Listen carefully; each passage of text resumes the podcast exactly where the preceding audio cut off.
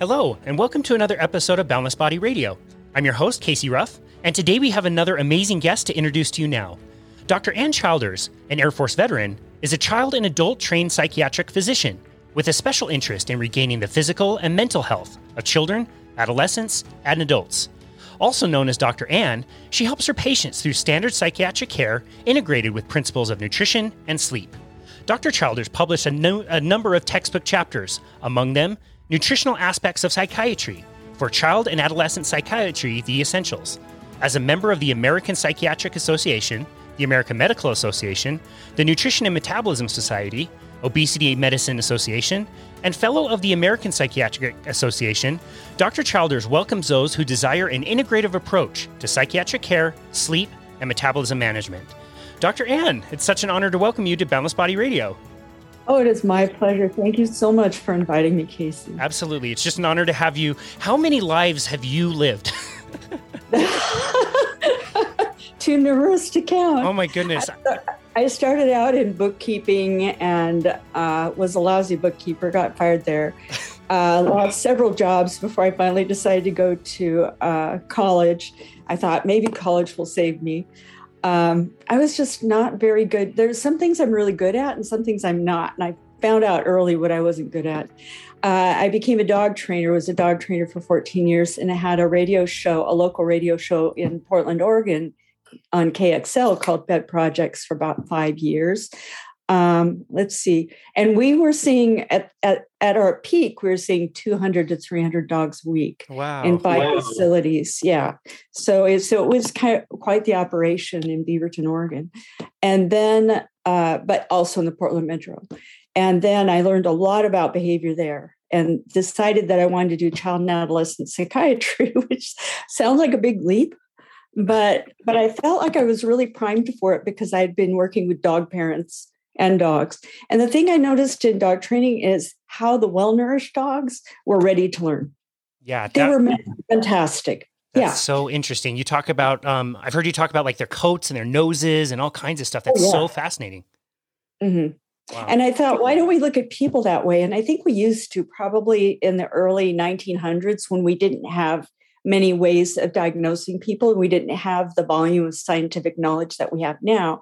People would look at the tongue, they'd look at the hair, they look at the nails, all these things, things that we look at in dogs now, especially show dogs. But um, I think we should all be show people. I think we should like uh, get ourselves in top shape so that we actually feel good and look good. And I found that nutrition made a huge difference uh, in my life as well as in the lives of my uh, canine friends.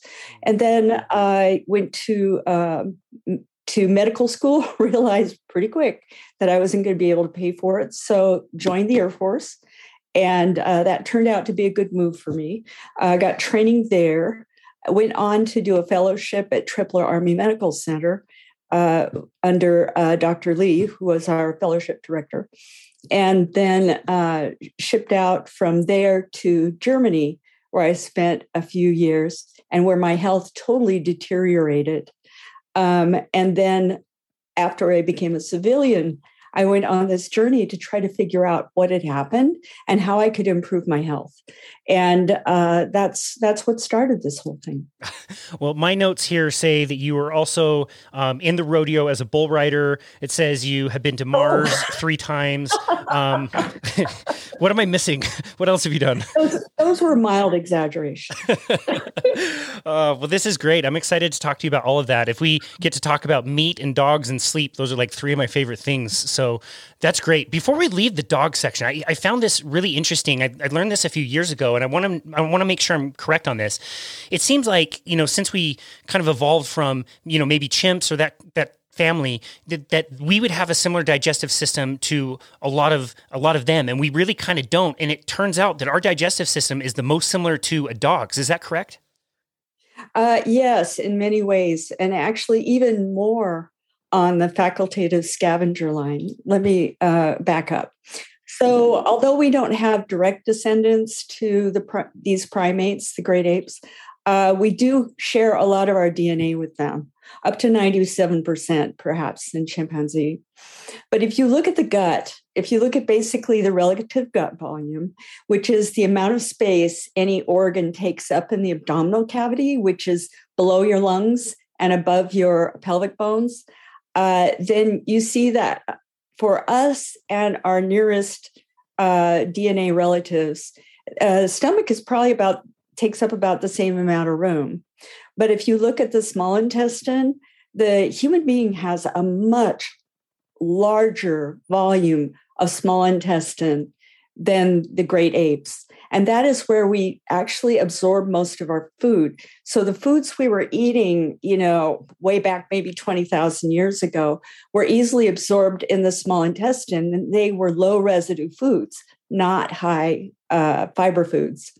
And then it, among the great apes, their digestion takes place in a way of fermentation. They actually, their gut microbiome actually has all types of single celled organisms that can break down cellulose. And humans can't. We just can't do it. In fact, we can't do it any better than a dog or cat. And so much of their digestion takes place way back in the colon. So they have lots of colon compared to us. We just don't have as much.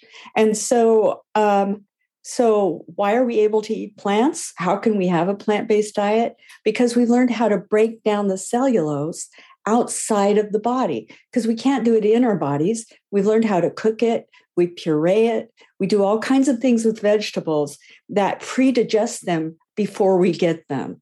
Mm. And interestingly enough, dogs do well with that too. They don't do excuse me, they don't do well with raw vegetables, just like we don't. But they do very well with cooked vegetables, which is why we can actually feed them that. They they followed us through uh, agriculture, which started probably about 20,000 years ago. Um, and so made some of the same adaptations that we did to agriculture so that they could eat a lot of the same foods.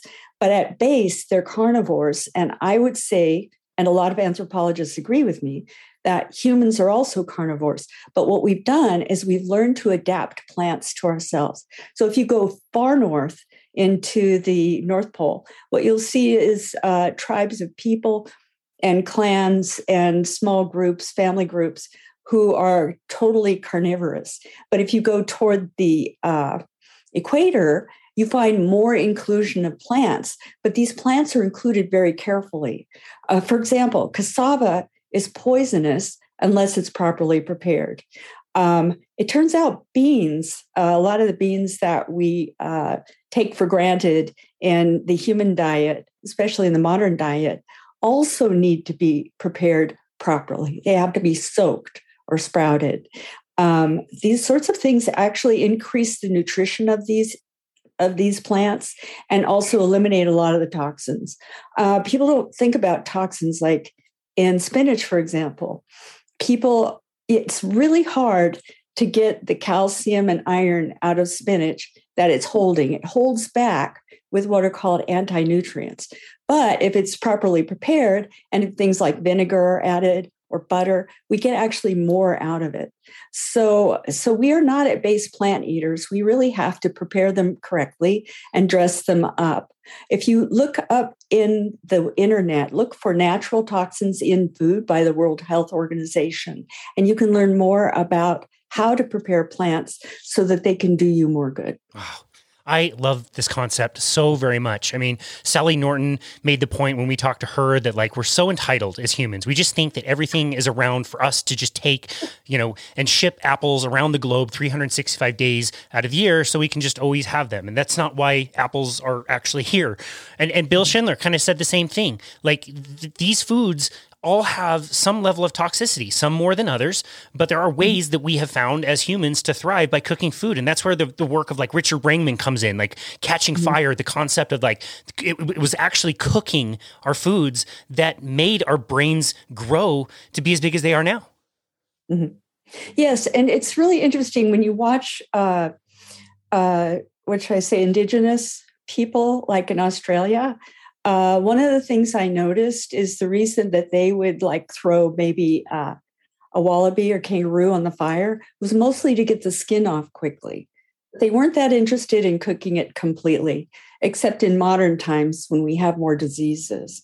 But plants absolutely had to hit the fire or had to be prepared in some way. For example, fermentation. Pickles are fermented. Well, remember I said that the great apes ferment plants in their gut? Yes, they're doing inside what we do outside in jar. Mm. And actually, that's the best way to get the most out of a plant is to pickle it. So your sauerkraut, your pickles, your pickled beets, all of those are beautifully broken down. And the sugars have been reduced in them because a lot of the single celled organisms have eaten it up. Wow. So interesting. I love that. I would love to go back to your story um, to just discuss, like you, you mentioned your health going downhill. What what mm-hmm. exactly was going on with you, and what did you learn along the way, and what were some of the turning points? Wow. Well, um, in medical school, I learned that we should all eat a low fat, high carbohydrate diet. And so I really took that to heart. In fact, I tend to do everything big. so I did it big. Mm-hmm. I, I, had virtually no fats in my diet. And I didn't realize the price I was starting to pay. And then when I got into the Air Force, uh, sometime later in my Air Force uh, career, which was about eight and a half years long, um, I started feeling the effects of having eaten this way. And it got to the point where I craved sugar like a, a mad woman. It was just nuts. Uh, in fact, it was about all I could keep on my stomach because by this time my stomach was pretty wrecked. Um, what I didn't know is I have a connective tissue disorder called Ehlers-Danlos. Um, it's a hyper joint hypermobility disorder and you can see i can really really really bend my finger here right? Uh, there are a lot of people in your audience who have this and probably don't know they have it or they have some kind of joint hypermobility spectrum. And what i've read since is that if you have this you especially need high quality nutrition, no bite wasted. And here I was wasting my bites on Easter candy and Christmas candy and whatever I could get my hands on that was quick energy. Um, and I wasn't sleeping, and my bones were pretty soon. Uh, osteoporosis at age 45 is no joke. Wow. And it was here. Um, what else? Um, my teeth started moving around. Uh, and I was told I'd probably lose my lower some of my lower teeth because of the hypermobility of those teeth, and that was from malnutrition. And I was grinding my teeth, and I, as a civilian, I started getting weaker. I was spending evenings in bed, weekends in bed. I do not do that anymore. I can't even imagine it now. But um, I think it was, and I was start had migraine headaches, horrible migraines. Uh, my last one was in 2004. Uh, anyway, so, and that was about the time I had actually started this journey. And I started it with uh, Weston A. Price Foundation. Mm. And, and while I can't say I agree with everything they do, they are so solid on nutrition and proper preparation of plants. And some of these things, they have done a world of good uh, for nutrition in America, and I'm grateful to them. Uh, so basically, they got the fats back in my diet. And I started actually going to farms and getting fresh milk right from the cow. And uh, it was just loaded with cream. These were big Jersey cows. These are the cheese cows, right? Cheese cows are great. Anyway, and they're gorgeous. Anyway, so tasty, tasty milk. And the cream would come to the top and it'd be about this much out of a mason jar you know, and then I pour some of that in my coffee and I put it everywhere. And I started feeling better. It was crazy how much better I, I felt. And then I started fermenting it. Remember that thing, ferment? And that draws down on the carbohydrates in the milk and it actually increases the nutri- the available nutrition. It made it easy for me to digest. And I to this day, I still make my own kefir. Um, let's see, what else? Meat. They taught me not to be afraid of meat meat, fish, eggs, poultry, all with their fats. And so I learned about that. And then later I learned about sourcing the meat so that I would have the balance of omega 3 to omega 6 fatty acids that would prevent me from experiencing inflammation, which I had in uh, truckloads of information, lots of chronic pain. Uh, and then the next thing that happened is I read Gary Taubes, and Gary Taubes was talking about good calories, bad calories, his book. And uh, whoa, that was such a revelation. And so I started uh, keto probably in about December of 2006 and was full in probably in January of 2007. And uh, I have to say, getting younger when you're in your 50s and feeling younger and looking younger when you're in your 50s is really you don't forget these things and to this day i'm i'm still keto. So um, my my brain cleared up I, I lost the brain fog i had more energy i no longer longer spent my evenings in bed. I was even afraid that my medical director would figure out how sick i was and fire me. I mean you know this was awful. And my bones actually recovered quite a bit probably from all the calcium i was getting from all the dairy. Um, and the flavor profiles of my diet skyrocketed. There was nothing that I wanted more than the flavors in my meals. And uh, I was surprised at how much I enjoyed savory. I even got myself, and my sister was shocked when she heard this. I actually got myself used to eating liver.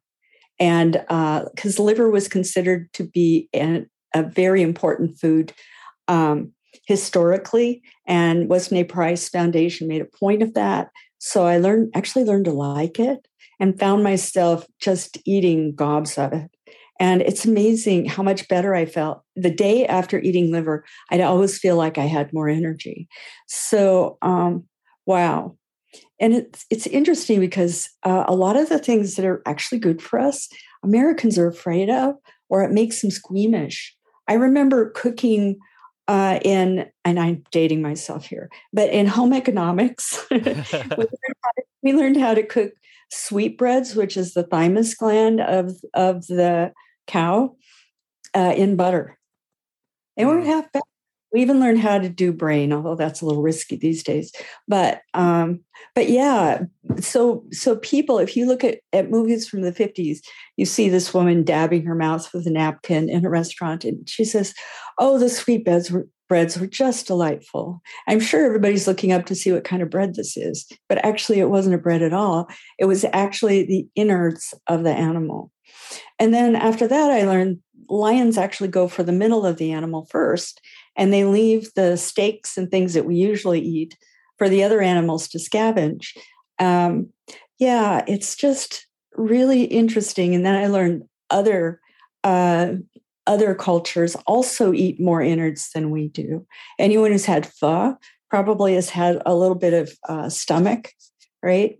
Um, so, so I don't know. I think overall, uh, American diet right now is pretty impoverished. Mm. I would mm. say, uh, but I would say making my diet richer uh, also enriched my life. Wow. That is such an amazing story. I absolutely love that. It is amazing once you kind of discover this, how you, you just, you're right, the flavor profile totally changes. You would never go back. You never go back to some of that crap. Talk to some of my no. clients like this year who tried a piece of Halloween candy and they're like, this is disgusting. I can't believe I used to like this stuff. I know. so I actually, I actually did that. It's so funny. After being um, uh, keto for probably a year, I wanted, I uh, still thought of candy as a reward. So I rewarded myself with a piece of Halloween candy, just one. And it was, get this, a blue blow pop. I mean, how industrial can you get? Is there anything more unnatural wow. on the face of the earth than a blue blow pop? So I relished that. I chewed on it and I thought, I'm rewarding myself. And the next day, I woke up with a big cold sore on my lip and a sugar hangover. And I thought, boy, I'm not doing this again. I'd forgotten how bad I felt, right?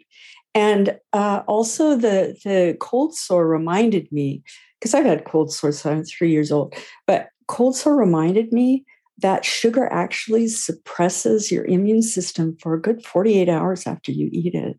And to think that I was eating it every day. Wow. I mean, yeah. That's crazy. Not worth it for a radioactive blue blow pop. That's crazy. No.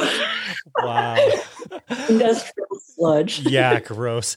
When did you decide that you wanted to start sharing the message and start taking some of this into your practice?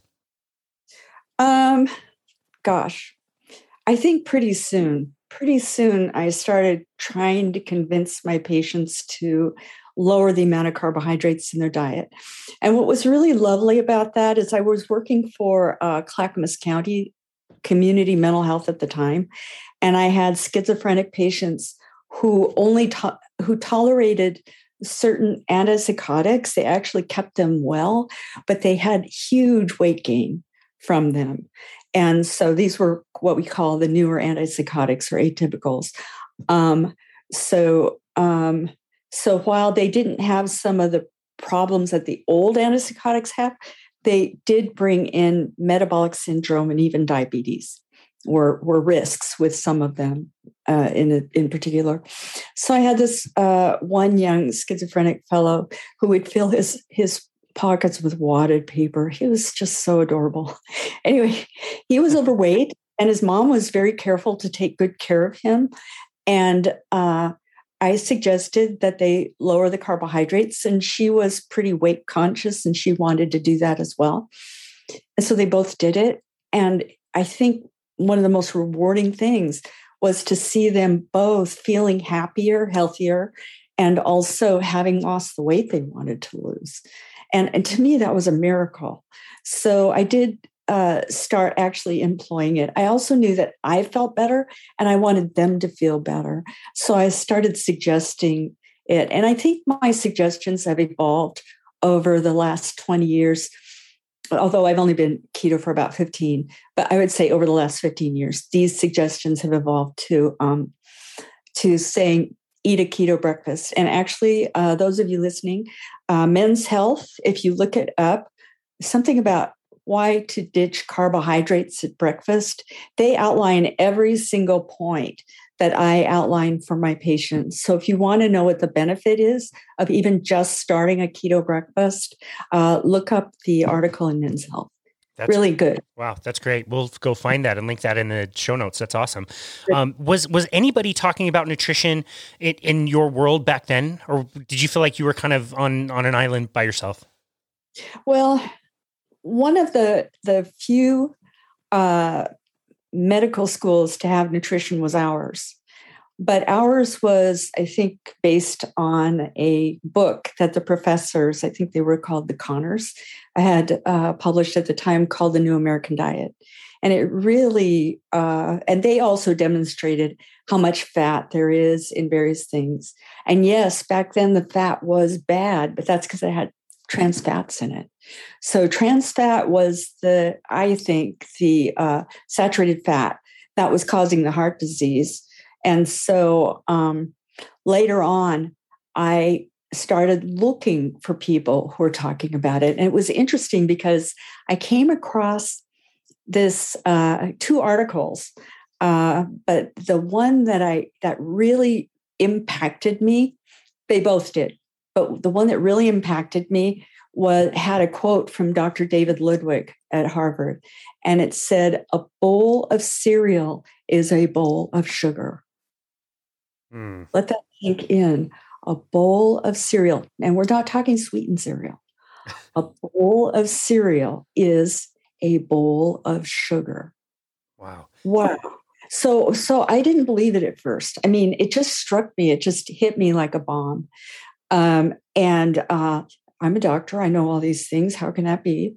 And so I started re- looking into the metabolism of of these, especially highly refined carbohydrates like cereals. And lo and behold, yes, a bowl of cereal, a bowl of like cornflakes. By the way, Stanford tested this out on uh, on continuous glucose monitors and found the same thing. Amazing, right? A bowl of cereal is a bowl of sugar. Wow. Now, it is. Now, keep in mind those two cereals. I, we did have like the cheaper versions of those cereals around the house as I was growing up, cornflakes and Cheerios. The, you're right; they yeah. weren't that sweetened. Do you know how many tablespoons of like straight up table sugar I would put in my bowls of sugar? Like, oh, me too. Two or oh, yeah. three at least. Right. right? Crazy. Right. Exactly. Mm-hmm. Wow. So, yeah, and, and yeah, there's a, a Mark Mark S. Gold, MD and he has a book out uh, also on addictions, food and addictions. And he says that uh, the sugar wipes out your feel good a neurotransmitter called dopamine. It wipes it out. So you don't feel rewarded. You feel really down. It's more likely to make you, even in my book, this is Dr. Childers speaking. I'm not sure what he would say about it. But when you when you wipe out dopamine, you're at risk for depression. And uh, yeah, these highly refined carbohydrates that act as sugar, and then the sugars proper, both big problem. Oh, and fructose is not off the hook. Even though it doesn't raise your blood sugar in your bloodstream, it can, from what I'm reading, cause fatty liver disease. So, yeah, uh, like agave nectar is almost pure fructose. So, so there are a lot of things being sold to us as healthy, including these cereals. They're not. Mm.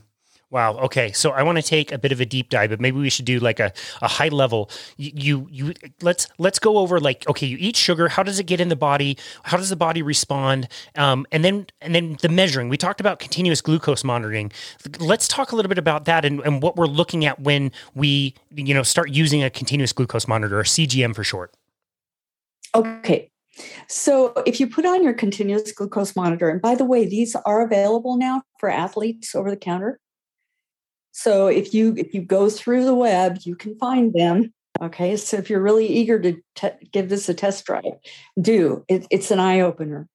Um, anyway, so the continuous glucose monitor is actually monitoring what we call interstitial fluid, uh, which is just under your skin.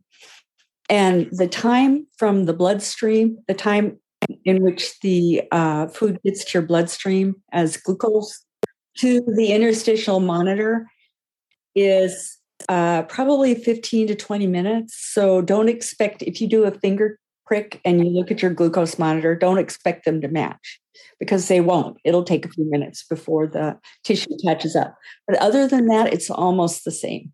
Um, what's great is once this little gadget is embedded in your skin, it is uh, taking samples like a Dexcom every five minutes I think this six is also every five minutes, excuse me. And the uh, Abbott Freestyle Libre Pro or Freestyle Libre, which is the one that's most available to athletes, I believe it's every 15 minutes. In any case, you get to see a trend. It actually produces a graph, and you can see how rapidly your glucose rises when you mm-hmm. eat something, and you can see which foods agree with you and which foods don't. It is really an eye opener. I recommended that everyone try it for at least two weeks. And that's the Abbott usually lasts about two weeks. So you can get a lot, a lot of knowledge. I used to give them to my patients for free. And I tell you what, they were really educated within two weeks. I'd see them after one week. We'd look at their graphs we'd make adjustments and then I'd see them the next week and we'd see how much improved those were crazy good. Um, anyway, so I got into those and I started experimenting. And um, having read what Ludwig said about the cornflakes, I went ahead and I used cher- unsweetened Cheerios. And I think, if I recall, it it just wrecked, ratcheted up my blood sugar, huge spike.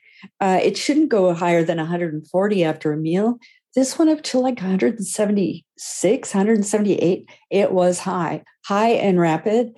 When it came back down again, I think one of the most surprising parts of that particular experiment is that I could not get satisfied with food after that for a couple of days. And my patients and some of my associates who have done this have experienced that as well.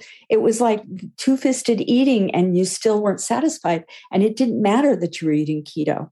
Usually, like bacon and eggs, that's very filling. I could eat bacon and eggs, and I could eat a whole bunch of stuff on top of that because something had happened to my, I guess you could call it appestat your your appetite thermostat or whatever.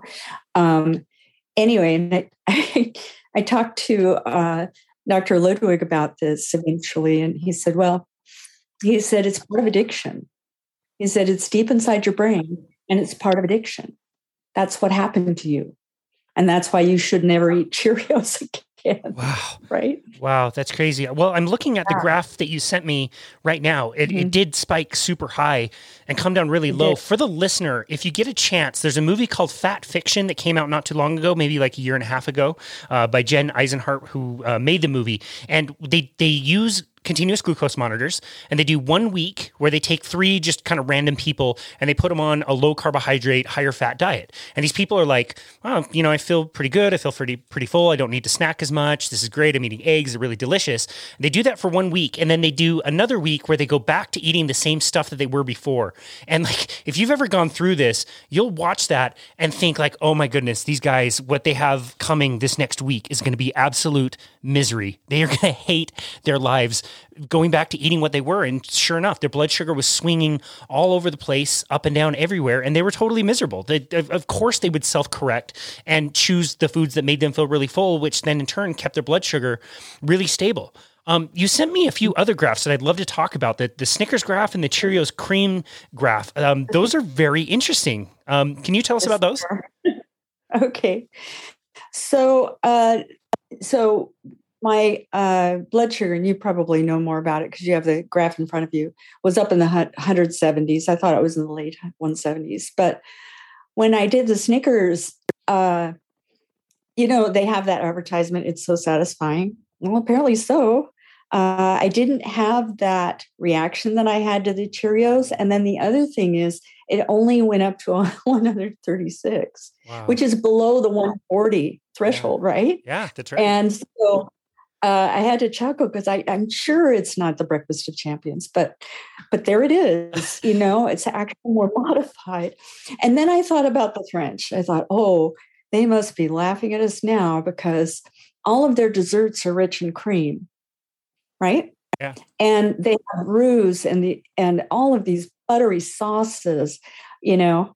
And uh, actually, uh, when I at, took away the skim milk from the Cheerios. So the original Cheerios graph you're looking at is one cup of Cheerios plus half cup skim, milk. And then what I did is I took away the skim milk, which was 50 calories, and supplemented it with or substituted it with 50 calories of heavy cream.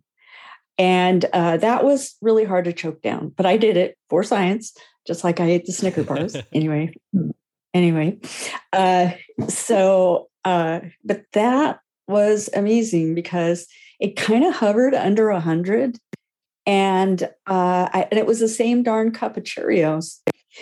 Interestingly enough, Stanford actually did uh, experiments with continuous glucose monitors, and if you if you uh, key in Stanford and blame it on the cornflakes and and the the phrase "blame it on the cornflakes" in in uh, quotes, I think you'll find it the report on that study. And what they found is that normal subjects, people that were considered healthy, had glucose spikes to cornflakes that were just like diabetes.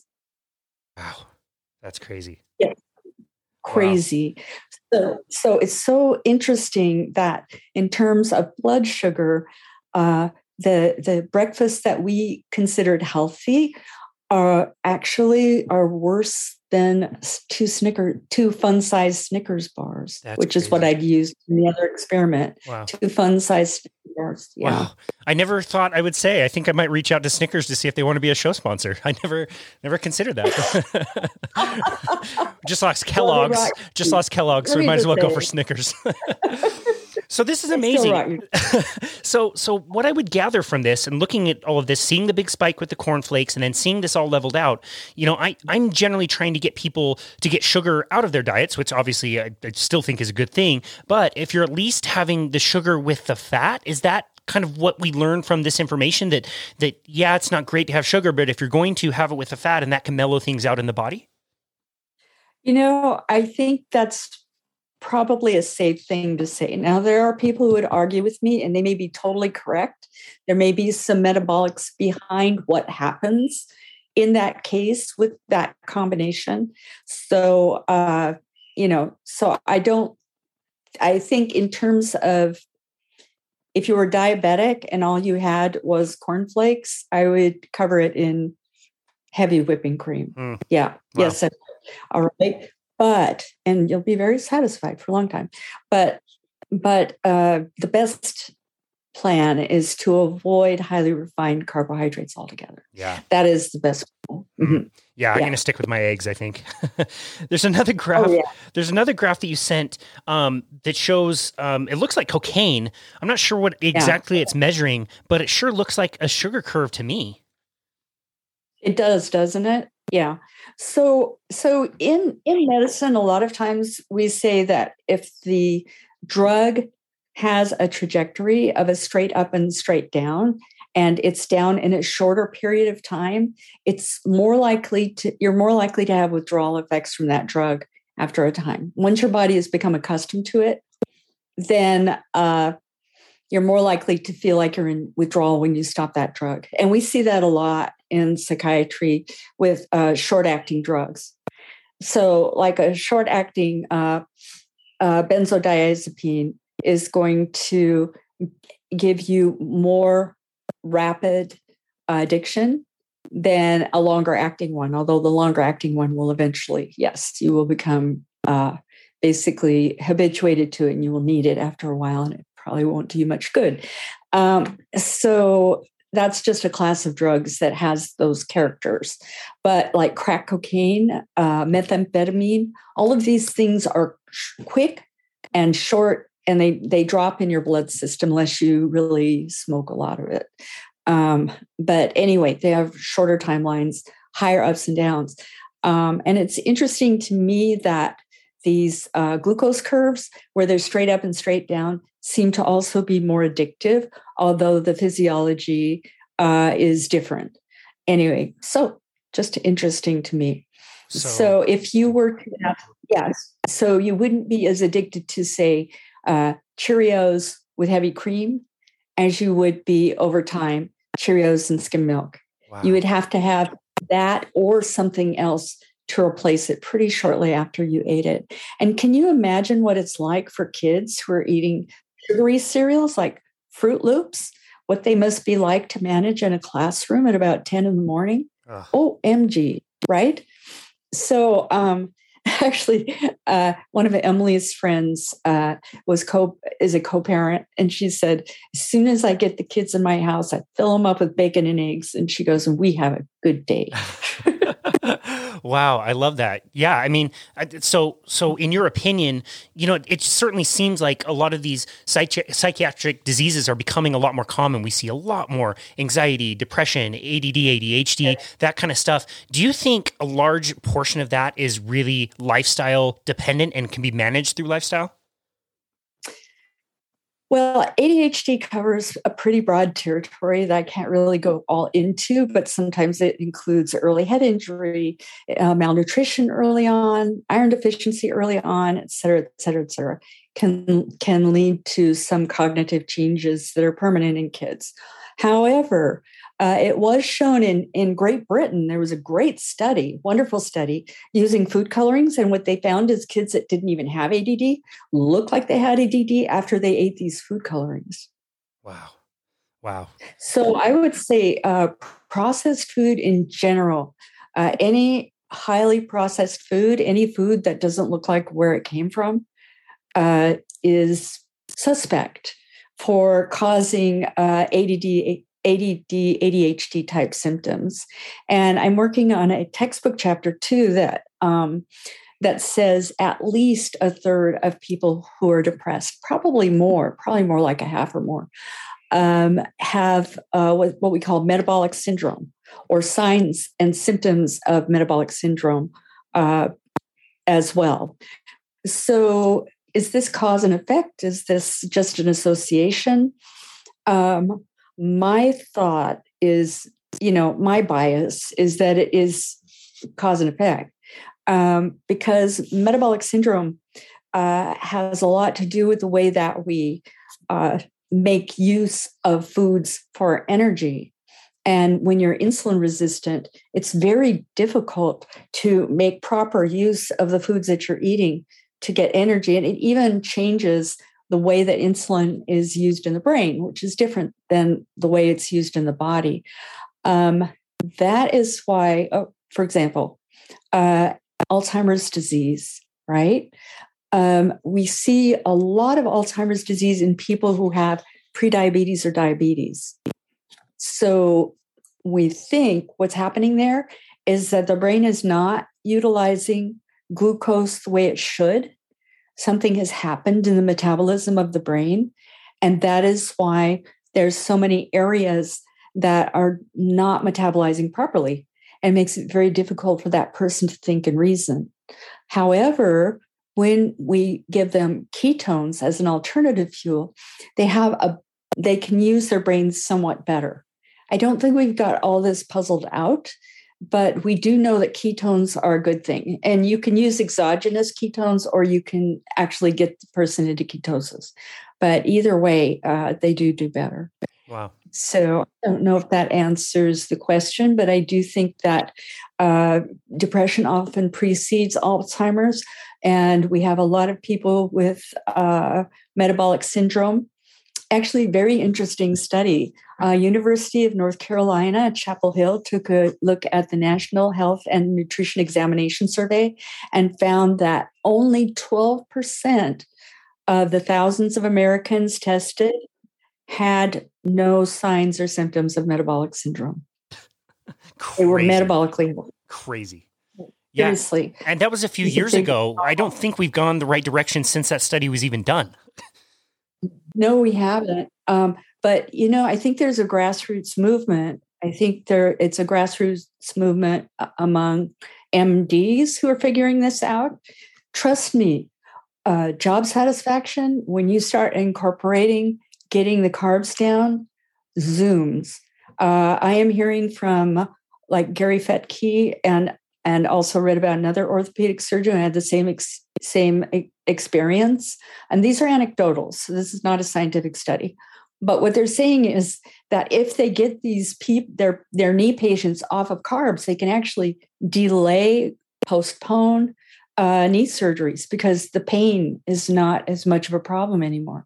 Uh, this is really important information for all of us, especially since chronic pain is a thing. So many Americans suffer from that. Mm. I have a condition that that is is marked by chronic pain, and I think the reason I've led a charmed life with it, the Ehlers-Danlos, is because I am so low on carbs. Wow, I mean, and that's kind of the work you've done around congenital pain disorder. Is that right? Yeah, uh, yeah, I've done very little work to be very frank and candid uh, to date, although what I do in the future, I don't know. But with uh, chronic pain disorders, but I do have a lot of patients in my practice who have chronic pain. And always I try to get them to eat that keto breakfast. Eat that keto breakfast because the keto breakfast, what it does is it clears up a lot of brain fog. It, it satisfies them. They're not thinking about their next meal for the next four or five hours. Um, yeah and and it's just uh, and it is an anti-inflammatory approach although if you eat a lot of carbs the rest of the day i'm not sure that's going to help. Uh, but they have more energy. They say they have more energy and they actually a lot of them start losing weight just on a keto breakfast. So when that becomes rewarding that's when people are more motivated to move ahead with it mm. and so i have some patients who've gone full on keto and uh, they they say their pain is much reduced Wow. Yeah, I definitely noticed that um, anecdotally with some of my clients as well. It's it's just really motivating to stay on when you feel so great. Why would you not feel great? Like it's it's not that easy. The food tastes good, totally flips your taste buds. Um, I have to ask you, how did you get so interested in sleep as well? Oh, because I don't see how any psychiatrist can can help a patient who's not getting good sleep. Um, one of the things that's happened with uh, metabolic syndrome in the United States is people are gaining weight, and that weight isn't just in the belly, it's also in the tongue. The tongue is a fatty organ and it, it blocks the airway. And so people who, uh, and it's it's like a uh, two-edged sword what happens with someone who's got a blocked airway is they get fatter. they start gaining more weight. And then the more weight they gain, the more blocked their airway is, and they don't get treatment, they're in trouble. And not everyone who has sleep apnea snores. So, uh, although snoring is a pretty good sign, I mean, if someone's a loud snore, they definitely need to be seen. Uh, but I suspect sleep apnea even in people who report no snoring, and I do find it. Um, another thing that happens is by and by, it causes more anxiety because it sets you up into fight or flight, and it also leads into depression.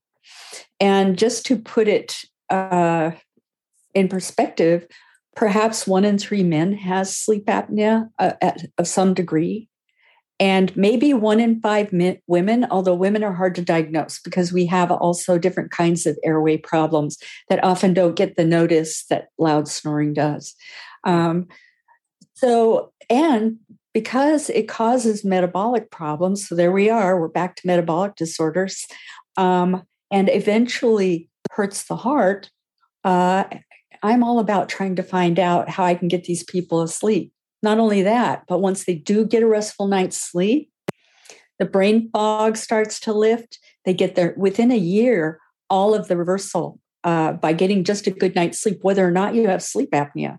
Uh, it reverses a lot of negative brain changes, things like loss of gray matter uh, that happen when people don't get uh, good sleep for whatever reason. So yeah, I mean, uh, getting the brain healthy, that is my stock and trade. And so I am all about the sleep. Mm. Wow. You mentioned brain fog, you mentioned snoring. What other signs and symptoms might tell somebody that they're not getting enough sleep? I just ask a simple question When was the last time you felt like getting up after sleeping you, the next day? Just get up, get right out of bed, pop out of bed, eager to get out of bed. Um, unless it's terribly cold in the room, you should feel like eager to get out of bed. You should feel restless and, and energetic and like, yeah, want to get out of bed. Mm. All right. And uh, also by about three o'clock, especially, not, a lot of times they feel low throughout the day, but three o'clock seems to be the witching hour. I think it's no uh, coincidence that uh, that that early afternoon is tea time in Great Britain, or people here maybe they're reaching for Starbucks uh. or something. Anyway, so uh, that is often a sign that good sleep was not had the night before. The other thing is fine motor skills suffer. People don't type as fast when they uh, haven't slept well. They don't. Uh, they have more word finding difficulty, et cetera, et cetera. so and I have personal experience with this as well. Having a connective tissue disorder, I'm also very prone to sleep apnea, and mine is severe. And if I do not sleep well, I feel like I've been hit by a truck. Wow. And that's how I used to feel all the time, but I didn't know it. I thought I was just lazy. Wow. So, yeah. Well, it's funny you mentioned 3 p.m. I've used this example before in, in seminars and consults with people. I've looked this up. The soda st- the soda store that's down the street from me, you can buy a yeah. bucket of soda for like a few bucks and you can get mm-hmm. syrup pumped into it and everything. If you look on Google, it shows like the hours they're open. It also shows the hours that they're most popular. Guess what yeah. time the soda store is most popular? 3 when? P- 3 p.m. yep. Between yep. three and four. I, and as if, if, I'm driving by, if I'm going to the store to grab a few pounds mm-hmm. of meat or something, like the line of cars wraps around the building. Mm-hmm. It's insane. And I've made the argument yeah. that, you know, first of all, probably these people's lunches were not satisfying and filling enough. Maybe they even tried to eat healthy and they had a sandwich or a salad or something, but it wasn't mm-hmm. enough to really cause satiety. So now they need yes. to pick me up at that time. And it's so cool to learn that sleep is probably a big part of that as well. It, and it's such a spiral too. Like the two will just go hand in hand as you're explaining. Well, remember uh, the the Cheerio story and how it dropped and then i just felt really hungry right mm. uh, one good way to disrupt your sleep if, if that's what you're after is to eat a high carbohydrate meal before you go to bed mm. wow and what happens is uh, if you're going to go into uh, into a low blood sugar state or a mild low blood sugar state that will wake you up mm. yeah that makes a lot it of sense five hours could be five hours after your meal wow Wow. Yeah, that makes a lot of sense. So, what are some of the tips and tricks that you have for people to help them get better sleep? Um, get start weaning yourself off of ultra processed foods. It's going to be a trouble. It's going to be hard. You're going to be addicted to it, but wean off. Get rid of one thing a day, just one thing every day, or one thing a week. You know, the weeks will go by and you'll start feeling better and better. Uh, include protein and fat with every single meal. Make sure that you're getting your protein, the protein you need every day look it up. There is a protein calculator online, and it uses guidelines by American Diet, Dietetic Association, uh, all kinds of, of different guidelines, World Health Organization. Find out what your minimum and maximum protein requirements are, and and abide by it. Get enough protein every day. It'll make a total difference in the way that you feel. The other thing is the protein and the fat one of the part of the magic of the of the keto breakfast is the protein and fat in it let's say bacon and eggs for the next six hours protein is releasing glucose. That's why dr childers can be on a ketogenic diet with no carbs even some days and yet the brain is still functioning actually better than ever. Thank you very much. Uh, but uh, yeah, but that's how how it happens because we can get glucose from protein. It's called gluconeogenesis. We can also get some glucose from fat, and it releases over a period of six hours. So it's like a long acting drug instead of the short acting drug, the, the ups and downs of, uh, of carbohydrates, especially highly refined carbohydrates, which are just a sugar shock. Um, so get off of those foods and you'll just start feeling better. You'll probably have more energy, less brain fog, uh, you'll just feel better. So try to get away from crackly packaged stuff, uh, stuff that doesn't really belong on your table. Mm. Um, that that's a huge big deal. Get away from fruit juices. Fruit juices are not your friend. Uh, they they sound healthy, uh, but they're loaded with fructose. They're loaded with glucose. They're not your friend. Um, and they can set your kids up for uh, for what I have, which I'm a recovering sugar addict. Yeah, for sugar addiction later on. Um, so uh, so try to start out right, and if you didn't start out right, start doing an inventory of of what you're eating. You know, I like Diet Doctor because Diet Doctor shows you where the carbs are. DietDoctor.com. Uh, that's Andreas Eenfeldt's site. He's Swedish, and uh, I think you can get a month's, probably a month of uh, uh, membership for pretty cheap for zero. I think they still have that on. So it might not even cost you anything, but at least you can find out where the carbs are. And I think if you get a good education, there are probably other sites as well, I'm sure, uh, that can do that for you. But once you know where the carbohydrates are, then you know what to get rid of for your breakfast. Also, if you do a keto breakfast, it will help you throughout the day. It will keep you more satisfied. You won't crave as much. You probably won't eat as many sweets and things during the day. Um, if you get that keto breakfast down, you need to make sure that it's at, if you eat twice a day, it's at least half or more of your calories. If you eat three times a day, it's a third or more of your calories. If you don't eat breakfast, and some people don't, you can make lunch your breakfast, but I would keto down on lunch and then have introduce the carbs at dinner. Just don't forget if you do a keto breakfast to introduce your carbs at lunch. Because if you are not a fat burner, if you have not converted to full on keto, you may hit the wall by about say three o'clock. so um, yeah, but but just making diet uh, more nutritionally dense even if you don't go full on keto, which not everyone has to do, uh, make it more nutritionally dense. I, I promise you, uh, you will eat, sleep, and play better. Uh, I love that for the listener, listen to Dr. Ann, go to Diet Doctor.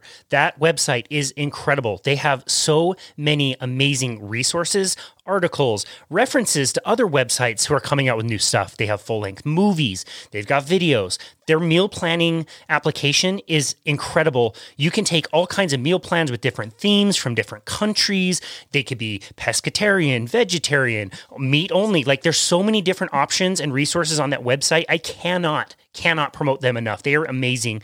The membership fee, I think you're right. I think you get like a free month, which is ridiculous.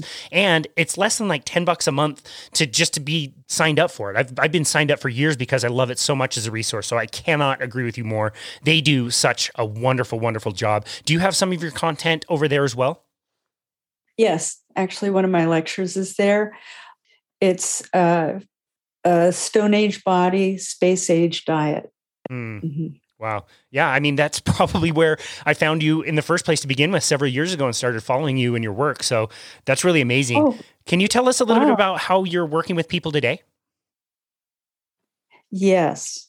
Um, right now, I'm in the midst of uh, putting together a textbook chapter on mood disorders and diet. So I'm hoping that once that is polished and complete, that it will be a helpful resource.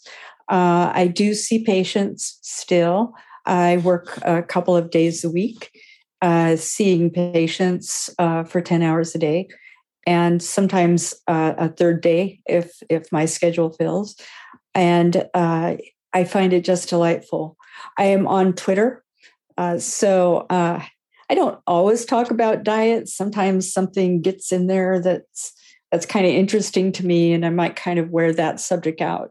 Uh, but I always return back to diet. And if you go to my profile, and that's Ann Childers MD, all in one. So it's at Ann Childers MD. If you go to my profile, you can see all of the uh, comparative anatomy uh, graphs and things like that and how I arrived at the idea that we're carnivores. And I'm not the only one. Please don't think I'm some kind of pioneer in there.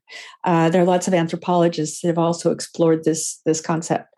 Um, but I like the comparative anatomy idea because if you look at the anatomy and, and how animals, other animals process foods uh, compared to human, there's just no doubt that we aren't really tooled for a plant based diet, although we can make it work if we prepare plants properly. Mm. Um, so, anyway, anyone who's ever eaten corn knows it can go out the way it came in. Okay. Yeah, totally. So, totally. So, yeah. So, I think that's a really good demo. I remember I used to do slides for Oregon Health and Sciences University at night. Uh, and I would be streaking these uh, microplates before I got into med school. Um, and I would see so much lettuce and stool slides. It was just ridiculous. Lots of pieces of lettuce. Wow. Anyway, undigested lettuce. So um, yeah, so I think I think that uh, that's kind that's pretty much what I'm doing now to help people with COVID.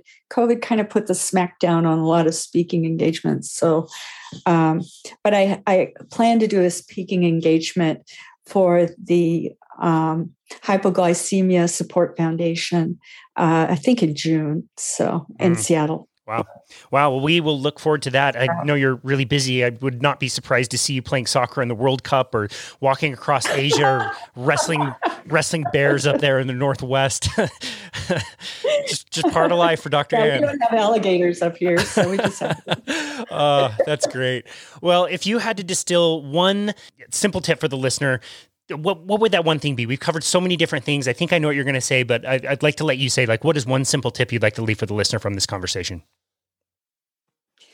If there was one thing that I could have done that would have saved me, can I have two things, please? Yes, absolutely. I, I would optimize. I would optimize nutrition and optimize sleep, and you will be seventy five percent of the way home. Mm. That is amazing. I, that's so simple. There's definitely tips and tricks around that. And like you said, you may be, um, you know, in for a little bit of a struggle when you're getting started, and that sugar addiction is definitely a real thing. But you're right that getting over to the other side of that, you'll you'll you'll not miss sugar whatsoever. Dr. Ann Childers, what a fun conversation. Can you tell the listener one more time where they can go to find you and find your work and connect with you? Oh yes. So I have a website uh, that has some of my articles Life Balance, L I F E B A L A N C E N, as in Nancy, W stands for Northwest. LifeBalanceNorthwest.com. Uh, you can find information and articles there. Uh, I'm also on Twitter at the at sign Ann Childers MD. Uh, and I call myself Dr. Ann there. So uh, you can find me there for sure. That's amazing. We will link to all of that in the show notes. Dr. Ann, what an amazing and fun and interesting and really funny conversation. I, I, love talking to you. I love listening to your content. You have a way of making things really light, even though they're very important and very serious. And I, I really think it will be a grassroots movement, like you said, and reach a lot of people and hopefully help them through better health and not have to suffer through some of the things that you have had to suffer through. So I just want to say thank you so very much. We're so grateful for you and your work. And thank you for taking the time today to be on your show. We are very honored to host you. So thank you. Thank you for this opportunity, Casey. Absolutely. And this has been another episode of Boundless Body Radio.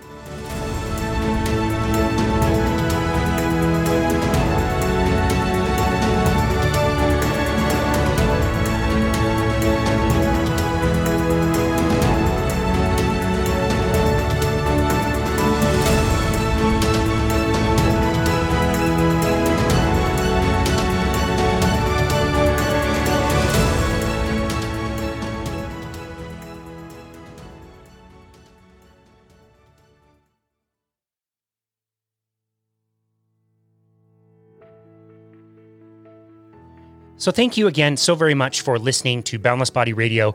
I can't thank you, the listener, enough. We are so grateful for you. This year, 2021, was amazing. We got to talk to so many amazing people around the world and got to learn so much from them. And we actually just passed 80,000 downloads worldwide, which I just, when I started this, could not even fathom that we could reach that many people with the message. And hopefully, you have gotten a lot out of this, um, as as have we. Um, as we start the new year, we just wanted to let you know about some of the resources that we offer at Boundless Body LLC. Please go to our website, which is myboundlessbody.com. That's myboundlessbody.com. You will see an option to book a complimentary 30 minute consultation with us so that we can discuss your goals with health and fitness and maybe help you create a plan for the new year. Bethany, my wife, also offers uh, virtual mat Pilates classes, which are absolutely amazing. They're very engaging and also very, very affordable. Those can be done live on Mondays and Fridays, or also given out as a recording to do at your own convenience. We also offer training and meal planning services that are also done virtually from the safety of your own home. So, if you want to avoid the busyness of a gym, we can help show you how to get really fantastic results at home with a very minimal amount of equipment. We've been doing it now for two years, we've gotten pretty good at it. So, we are happy to show you that. Once again, that website is myboundlessbody.com. And if you are enjoying the show, please leave us a rating and review on Apple. It really helps um, get this passion project out to more people. So, cheers to 2022, and thank you again for listening to Boundless Body Radio.